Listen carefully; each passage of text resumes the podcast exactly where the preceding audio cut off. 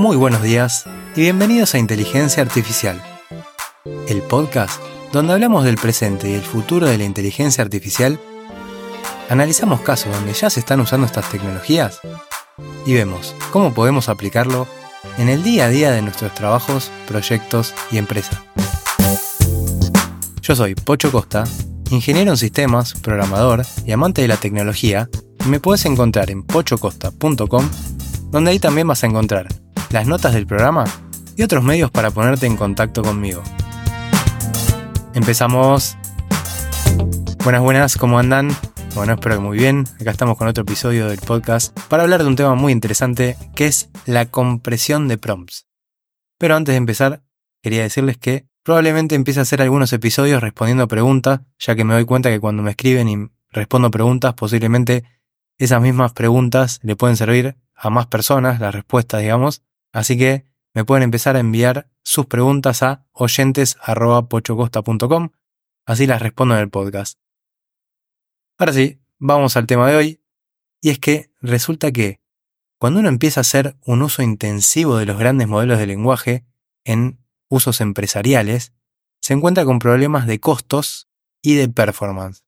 Si se acuerdan en el episodio donde hablamos de cómo hacer un bot que trabaje con nuestros documentos, ahí les comenté las diferentes estrategias para darle memoria a los chatbots, y eso, llevado a trabajar con documentos, se podría resumir en dos principales estrategias.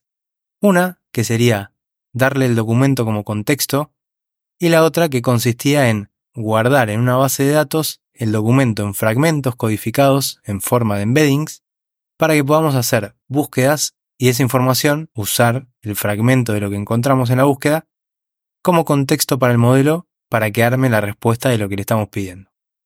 Este segundo camino puede estar bien para algunos casos, como cuando queremos hacer un asistente que pueda responder a preguntas de nuestros clientes o de nuestros colaboradores con información de nuestra empresa que tenemos documentada, que vamos a usar de manera repetida.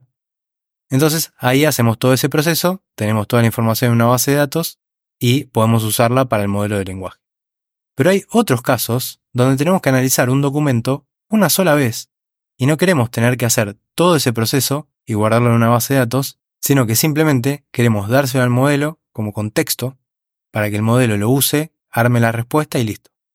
Entonces, en el prompt nosotros tendríamos que decirle: toma este documento y decime tal y tal cosa. Esas cosas, digamos, son información referida al documento y es la información que nosotros queremos que extraiga, porque no queremos leer ese documento entero y tener que hacer ese trabajo manualmente que lleva mucho tiempo. Y esas cosas que le pedimos que busque pueden estar en cualquier parte del documento mezcladas con un montón de otra información que es la que no nos interesa. O sea que toda esa información que no nos interesa, en este caso, viene a ser como ruido que le estamos metiendo al modelo. O sea, tenemos información valiosa mezclada con ruido.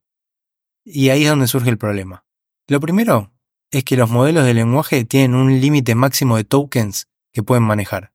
O sea que ahí ya tenemos una limitación. Aunque ahora el nuevo GPT-4 Turbo tenga un contexto más grande, el límite sigue estando. Pero no solo esto, sino que también hay más problemas.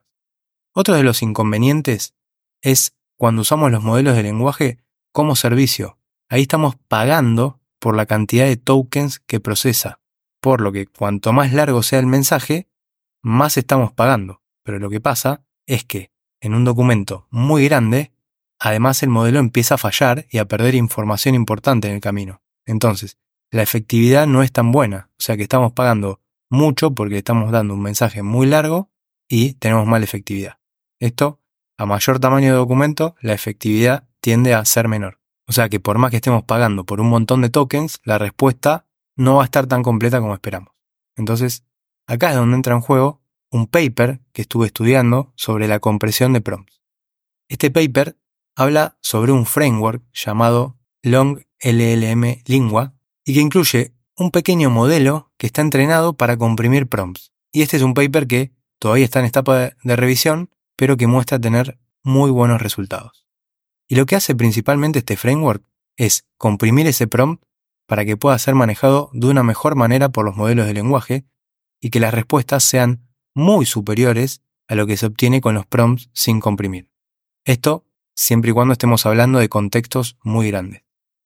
Lo que hace básicamente, en la etapa de compresión, es analizar el documento y quedarse con lo más relevante tratando de eliminar el ruido y las otras cosas que no ayudan al resultado final.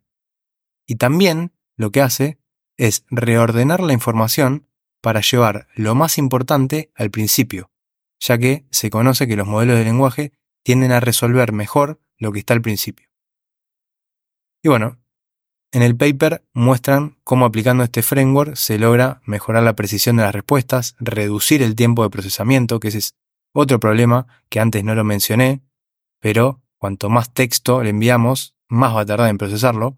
Y por ejemplo, los resultados que se ven en el paper es que en tareas de preguntas y respuestas se mejora la efectividad en un 17%, que parece ser no tanto, pero lo está haciendo con 4 veces menos de tokens.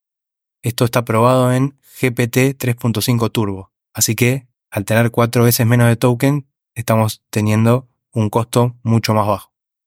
Así que me pareció un tema interesante para traerle, ya que a medida que vamos haciendo uso más intensivo de los modelos de lenguaje en el uso empresarial, nos vamos encontrando con nuevas fronteras y nuevos desafíos a resolver.